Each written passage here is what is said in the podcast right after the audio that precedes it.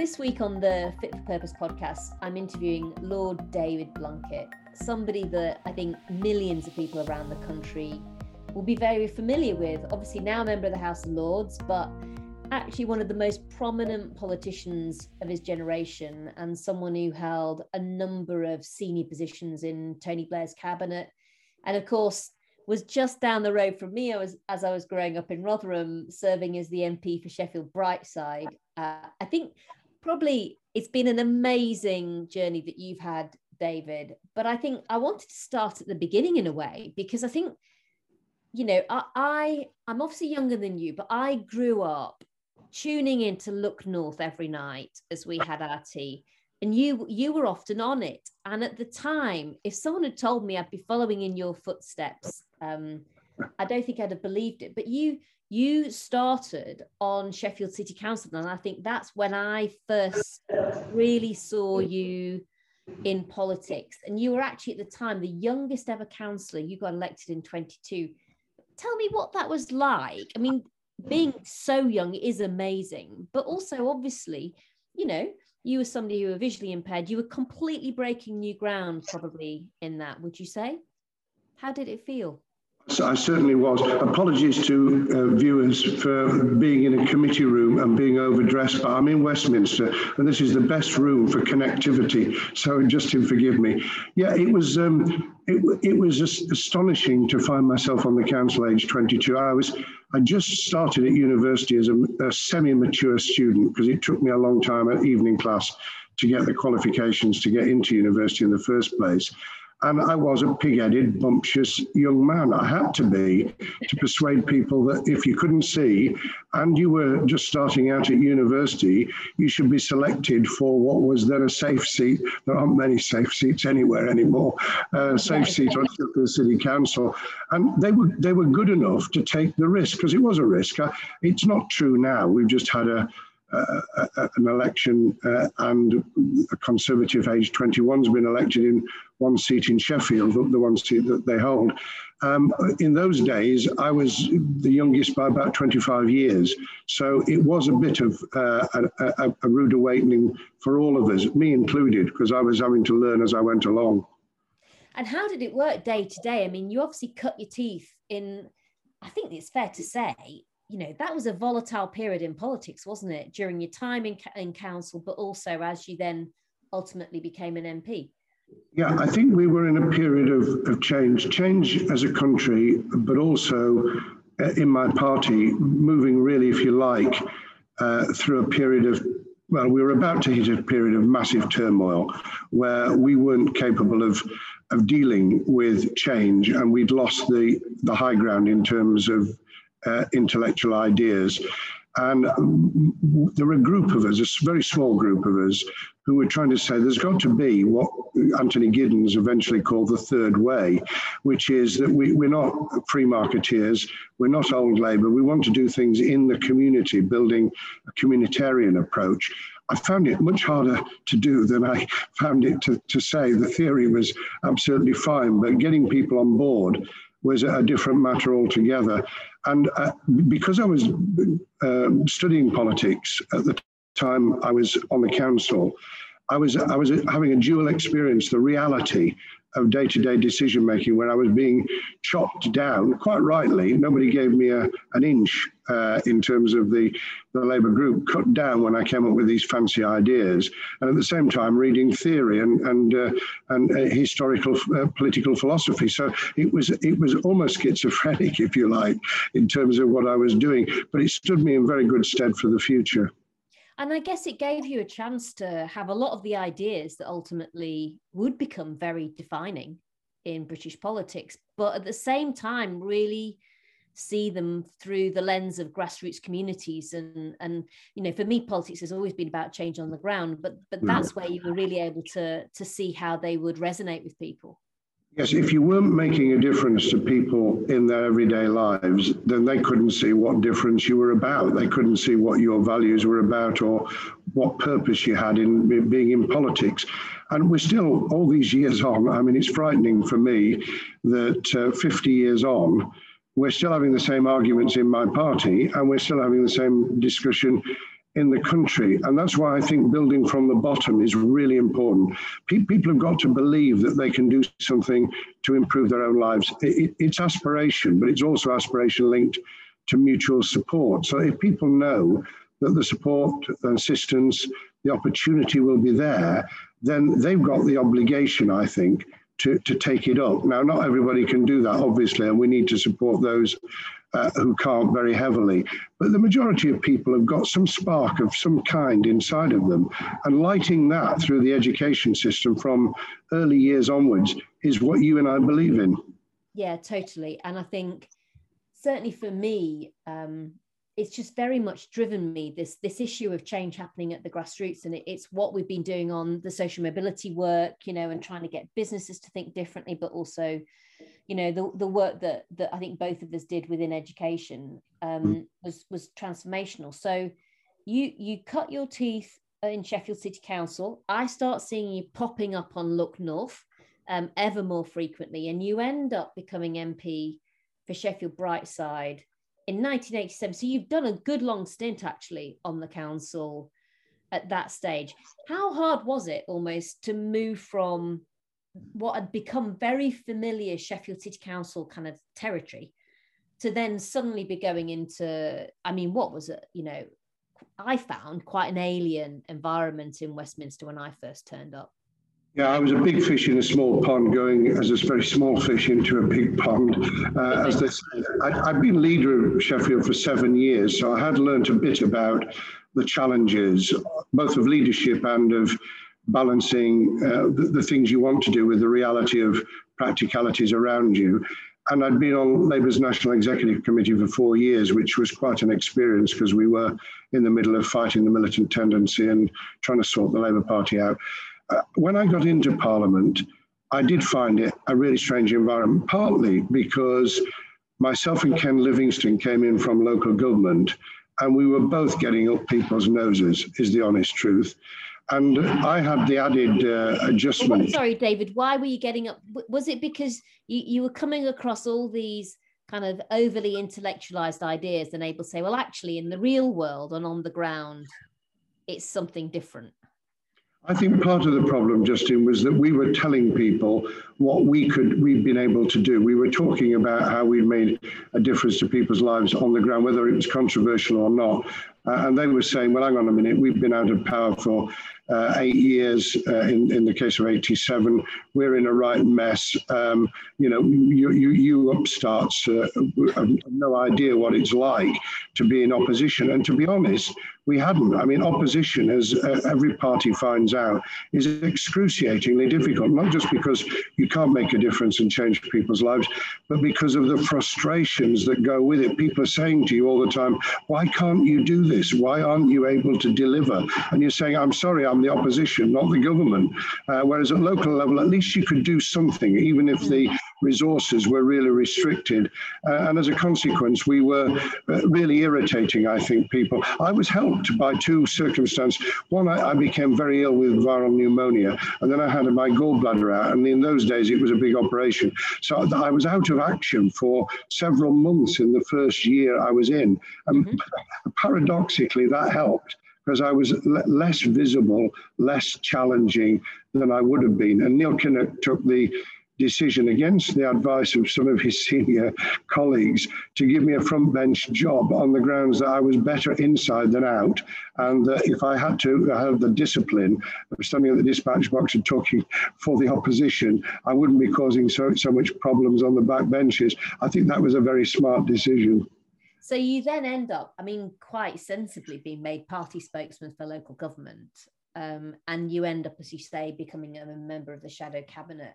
So it sounds like that early that early time cutting your teeth in Sheffield very significantly really meant that you were able to hit the ground running. Yes, there were a few storming, norming, performing team things going on, but actually fundamentally you were able to contribute to that Labour team very quickly, I think. Yeah, the, the higher you climb, the more resource and support you get. It's one of the twists of life. So when I first started out on the council, I undoubtedly abused the support uh, and practical help of my then wife, Ruth, and it did our relationship no good at all. And I swore that in future I wouldn't put that burden on someone. And of course, when I became leader of the council, and then an MP, albeit that we had massive arguments about the resource that should be available when I came into Parliament. Eventually, we got it sorted. And with that kind of support, I was able to work on equal terms with people who could see. Now, that was really important to me, but it was critically important, I think, for sending a message out for those with all kinds of challenges, not just um, physical disabilities, but all kinds of challenges that it, you can do things, but you do need the backing and the help to do it. And I think that message transcends certainly your politics and mine in the sense that if we understand what help is available and could be deployed, then we can challenge people to use their own tenacity and get up and go uh, and, and do something about it. So it's two way switch, it's, it's reciprocity, really. I, I couldn't agree more. And I still think today that when it comes to you know physical challenges disability that parliament isn't anywhere near as as mm. diverse as it needs to needs to be and, and i think and one of the things i was doing when i was minister for um, women and equalities was looking at if you like the, the funding and the resourcing available to support candidates you know with those more practical challenges to run to literally have the resourcing they needed to be able to get through an election campaign because i just don't think you'll end up with smart decisioning in Westminster if, if it remains, if you like, not representative of the, that wider country that is actually out there day to day?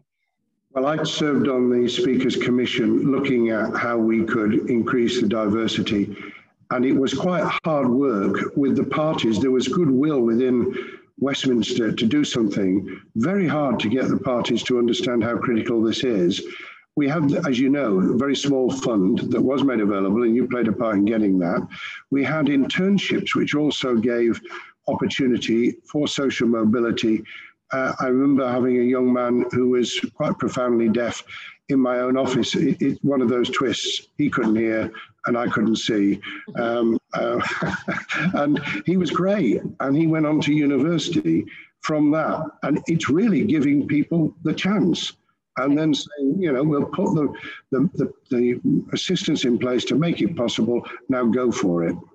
And it's never been because of technology, in a sense, a lot of the barriers, you know, are able to be taken away a lot more. And I think you do know you do need those voices um, in Parliament. I think it's vital. But of course, I want they set an example, don't they? It's it, people if people can see that something's possible then they'll aspire to it. It's about providing hope that you, whatever your background, wherever you came from, there is a possibility. I, I, know this American dream stuff is often quite nonsensical, but in our own context, it is possible from the most deprived backgrounds to do things if you get the opportunity the backing to do it. And that really starts with early years, which you and I have been very strongly in favour of, from mature start to through nursery, and then high quality education. And the scandal over the last century, and I, am afraid I didn't do enough about it when I was uh, leader of Sheffield, and I did my best in the four years I was Education Employment Secretary,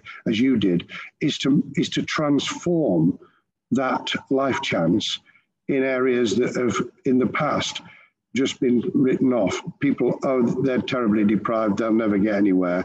And then when they do get somewhere, we better close down the university opportunity because it's it's watering down the quality. You know, it's quite dispiriting, isn't it, really? Uh, I agree with that. And I think there's a, a distinction that needs to be made politically between, if you like, the academic grades that someone gets which are in part a reflector of the quality of education they've had mm. um, and their underlying potential to reach a level of higher education and to be able to actually do a degree with the right support. And I think we've we've kind of really missed that distinction um, too often. And David, I wanted to ask you about your time in the DFE because and and the moment you got the job, you had been shadow education secretary. Tony Blair gets elected, but as we we both know, you don't necessarily know after the election that you're going to stay in the role. Tell me how it felt when you, you you're told by the new prime minister that you've got the role and that moment that you walk into that department to meet that staff. I was particularly fortunate, not only because Tony Blair wanted to make education, education, education a, a top priority. I mean, it made a, an enormous difference. Whatever criticisms there are of uh, secretaries of state of education, they, they really can't do what they need to do if the prime minister is not wholly on board. You, you know that, I know that. I was, I was really, really lucky.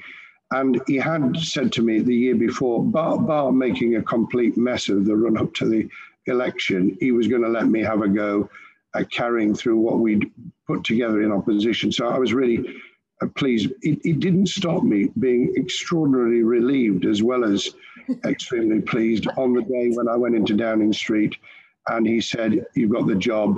Now, for goodness sake, just get on with it. Um, and going into the department and Gillian Shephard, my predecessor, had been very helpful to me. Uh, she, would understood where, where the, the rooms were and what was happening. So she consulted with me in the six months leading up to the election. I'm not sure you'd ever get this now mm. um, about what needed to be done for changes for university, what needed to be done with the curriculum and the, the reports that were coming through. And they, they were going to report after the general election. So she rather wisely thought if she wanted to make a difference, get me on board. Otherwise, all you end up doing so often is trashing what the previous parties just set in train. And obviously, you want to adapt it and adopt a di- different direction, but actually carrying through things that have already started to things that you agree with make good common sense. Just re- renaming and trashing things don't. Totally agree. And I still, as we talked about when we were on that joint seminar a, a few weeks ago, mm. I think there's too much chopping and changing just for the sake of it when there are some great ideas. And, and I think what was interesting, you know, talking to you before was just how much commonality in practice there was between what, you know, for example, both of us were trying to achieve. And so give us a sense, you know, you talked about some of your priorities for education, but how that kind of fitted in with your wider you know sense of social mobility and equality of opportunity and and and now you're suddenly in this role where you can actually make an incredible difference yeah and gillian had written a little book called Shephard's Watch and i it shows how much notice I've taken it because I can remember the page number. Page 153 said I didn't have any levers to pull. So the first thing I needed to do was to try and ensure we had some levers, not, not actually command and control, but we set up a standards and effectiveness unit. We put people out as coordinators into the regions and the big cities. And we said, look, have a go at the literacy and numeracy programs, not because they were the be all and end all, because innovation comes from the bottom up, not just from the top. But we've done a lot of work on it. And we knew that there was a dire situation in primary schools in terms of children's ability to gain the tools that would allow them to learn. If you're going to spark a, life, a love of lifelong learning, you need to be able to read and write and uh, to have some at least grasp of basic maths. So we, we wanted to do that as a starter. We got a bit bogged down in people thinking that the literacy hour or the numeracy hour was, was the thing to do. The thing to do was to change the way in which you taught so that children were inspired to want to learn uh, and then to ta- carry that through to secondary, which, as you'll have discovered, is very much more difficult.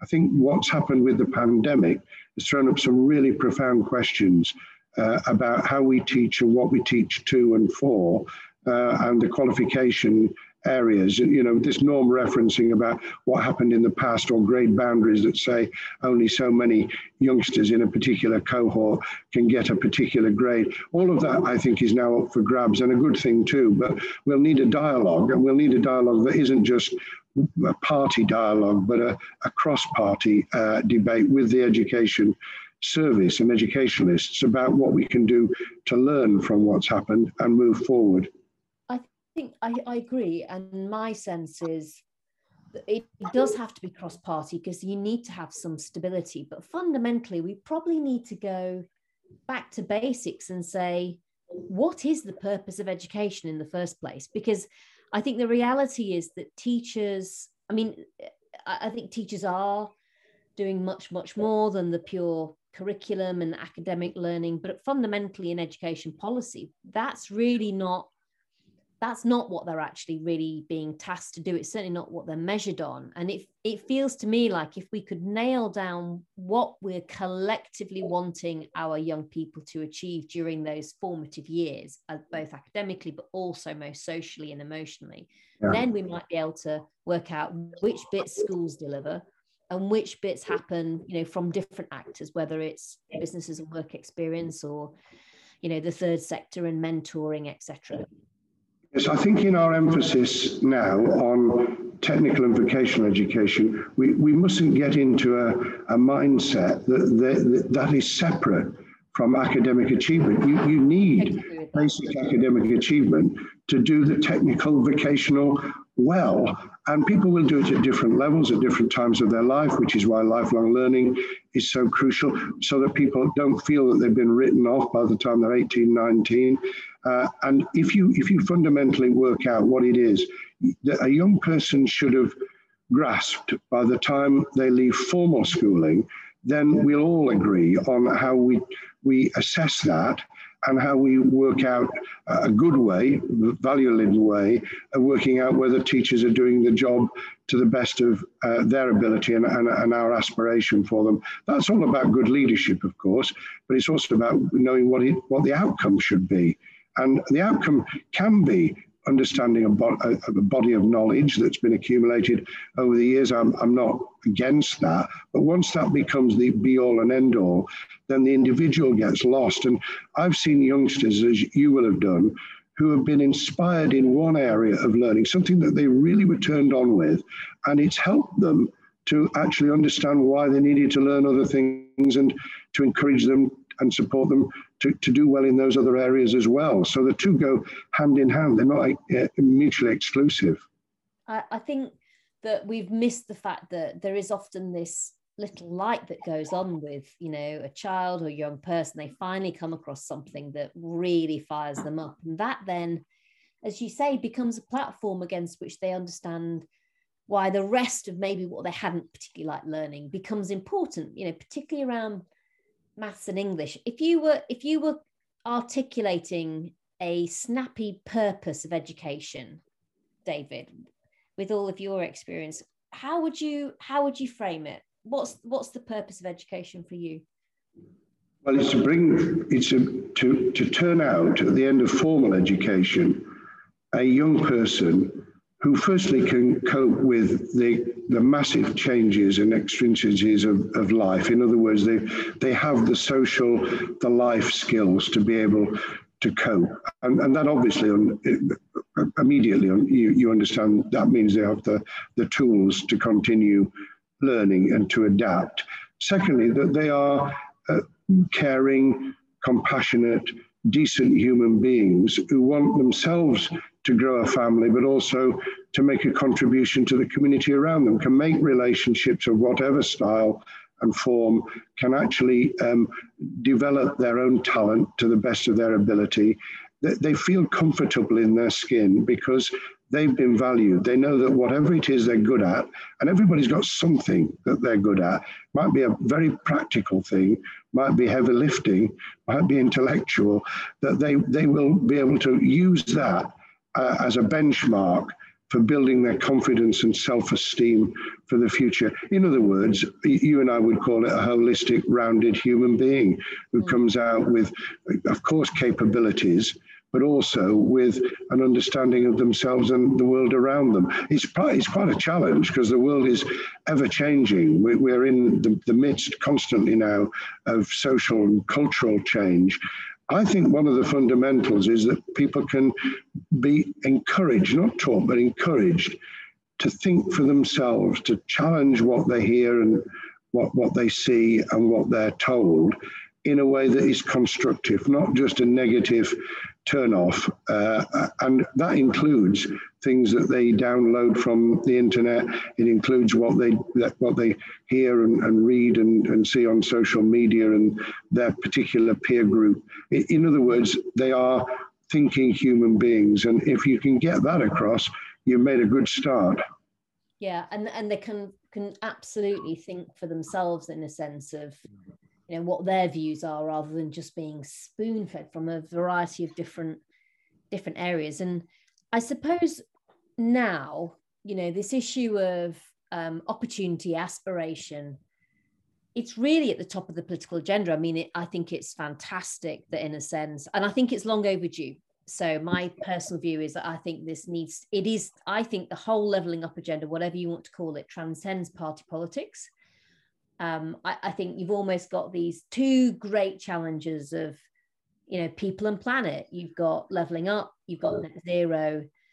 But I think what's interested me, David, is I mean, you've been right really at the center of the Labour Party, the Labour movement, as it's developed quite significantly over the years. You've seen the Labour Party almost, you know, go on its own journey, take very different forms, particularly, I mean, recently again, of course, um, with Jeremy Corbyn, now Keir Starmer. For the Labour movement, I mean, where what does equality of opportunity mean? And the reason I ask that is that as a I was obviously a Conservative MP, Conservative Cabinet Minister, I was always struck by how we ended up having debates almost about the semantics of equality of opportunity and, and and leveling up. I kind of always understood in my bones what I meant. I think you probably understand in your bones what what it means, and I think voters do. But for the Labour Party today, where do you think this fits into that that Labour Party agenda of the 21st century? I think the, the difference I have over what I've seen in, in recent local elections, and that was true of the Hartlepool by-election, is we, we've got ourselves into a tendency of electors saying, you've not done anything for us. Now, that may or may not be true, but actually the real issue is, have we enabled you to do something for yourself? Has, has this been a, a mutual process of us putting in place the mechanisms, whether it's in housing or health or the local environment or in the, the edu education system and the people-centered part of leveling up, have, have we done the things that make it possible for you to partner with a central government or with a local government or with an elected mayor on doing it. This, I fought my party in the whole of the 55 years I've been a member and just, just over, um, about top down paternalism, about believing that people want something doing for them, because then they get in the mode of expecting you to be able to wave a magic wand, and none of us can. But we can change the, the, the culture, the whole environment in which people work, physical and people centered, so that they themselves can make a difference. And you see this I, I, was very taken some years ago with Balsall Heath in Birmingham, where the local community decided they weren't going to put up with what they had to put up with. They were going to do something about it themselves, turning to the city council and the national government saying, "Are you going to help us do this? So this, this is our this is our uh, neighbourhood. This is our place." And I think that the issue of people and place are the ones that will really transform that levelling up agenda. I wish I'd invented the term levelling up. Very clever. Uh, Gordon Brown used to talk about rebalancing the economy. Nobody knew what the hell we meant by that. So getting the, the terminology right sometimes helps to focus people's attention on what needs to be done. Well, the term leveling up, um, it is for me. There's there's an interesting story about it because I I, was, I started using it back in 2015. I think is the first time I'm probably on record using it, and and I, as like you, very passionate about. I'm giving you thumbs up for that. Thank you. Well, like you, I'm very passionate about social mobility. So my my little story on where leveling up came from for me was, um, I remember talking to my mother about social mobility, and I could see that she was glazing over at the phrase. And when I asked her, I said, "You do know what I mean by social mobility?" And she she actually genuinely thought it was about helping people who were physically disabled and in wheelchairs to get around better. Mm. And it was that was the moment where I, I knew I was going to have to come up with something better. And at this time, I'm in DFID and wanting to be more activist on social mobility, but obviously not in a domestic portfolio where I can do that. So I, I you know, I, I'm kind of talking with the Sutton Trust about supporting their work but I politically felt we needed a better phrase. And I came up with leveling up because I wanted to articulate that equality of achieving equality of opportunity was about was not about you didn't achieve it by leveling down you didn't achieve it by taking it away from people who had it. Actually the big challenge was how did you extend it to people who didn't? Mm. and that it's this sense of everyone having opportunity that is how you lift britain. And, and i do remember at the time because we debated it i didn't i still didn't really think it was that good as a phrase but my special advisor said to me it would never catch on. And i actually texted him last night when the queen had said it saying she's even said it now. So i, I think it just does kind of encapsulate what genuinely we're all trying to achieve, which is to extend opportunity to people who don't have it. I used to talk to David Miliband um, back in 2005, 2004, 2005 about a, a, trampoline rather than a safety net for the welfare state. You, you need a safety net. Obviously, there are people who are going to, whatever you do, are going to fall through the net. But uh, you, you, need, you need that to, to, to, to help people who are really up against it. But actually, it should be, the welfare state should be transformed into a, a way in which you help people no longer to need to be dependent. And you know, uh, uh, this is another argument I've been having over the years, because again, it's about uh, paternalism. You, you, don't want to have a circumstance where you you ameliorate poverty. You want circumstances where you eliminate, as far as you humanly can, poverty. I, that, that, there's a, that great thing about the um, the Catholic priest in, in South America, whose name escapes me. Uh, uh, and it, to paraphrase it, it was uh, when I gave to the poor, they called me a saint, and when I argued that they should no longer be poor, they called me a communist. there's some, you know, there's clearly something in actually ensuring that we don't paternalize people where they're at. You've got to eliminate inequality and disadvantage as best you can. You, can, it, it, you know, it, this is building on what came before. It's standing on other people's shoulders and doing something about it. But unless people feel engaged with that process, I've seen it happen. But very large amounts of capital pumped into housing estates uh, in my own city and 10 years later, they're back to where they were because it wasn't done with the people who lived there. And it's about the, the danger is that I think this is always a challenge for all governments is I think the problem is ministers like bricks and mortar projects where they can put a hard hat on and go and see it being built and then they can go and open it. Mm-hmm. And the issue for social mobility, I think, and leveling up is a lot of that investment and change alongside the investment is about people and it, it's their attitudes and whether they feel they can aim higher and whether they're motivated to do that by mm. having a clear sense of the pathways forward and it, it being worthwhile. And that is that I think is a lot harder to nail as a as a policy area. And as you say, David, it does come from a grassroots ultimately, doesn't it? It does indeed. And whilst people do want the physical environment improving, I, I, get that completely. If you live in a tip, then you feel as if you've been neglected. Uh, but, but if you if that's all you're doing, then firstly you can't cover the the, the costs, the day-to-day costs of what you've done. We had the New Deal for communities, great ideas, pumped a lot of money uh, into refurbishment of buildings, opening community centres. Where, where was the cash to actually run them, you know, and in the end, some of these then close and they become the dereliction of the future. The, the, the, same with what we're doing with city and town centres. We, have got to work out what we're going to do with the buildings when we've when we've uh, refaced them and given them a facelift and repainted them. So it's got to be about people, and people can drive change if you talk to them and work things through with them. They, they've got a good idea what they'd like to see in the neighborhood. Sometimes it will come off, sometimes it won't. But actually, that's part of the participative democratic process. We, we want active. I mean, I've always talked about this. Again, it's a bit like your your, your talk with your mum. Uh, I, I, talked about active citizenship. People say, "What do you mean by that?" I mean, at some point, at some point, not every day, every week, not attending meetings, even on Zoom, but actually at some point, connecting with the, the decisions that are being made about you. And uh, you know the, the, slogan that we had a few years ago with the health service, um, uh, no no decision without you or whatever it was, it struck a chord with me that we actually ought to be thinking all the time: how are we giving people the opportunity? If they don't take it, then there's not a lot we can do about it. But give people the opportunity to be part of the solution. Totally right. Totally right. Now we're coming to the end of the um, the podcast. I've I've got um, I've got two or three quick fire questions for you. Okay. Um, so answer them as best you can. We'll see how we go. Right. First one is proudest career moment.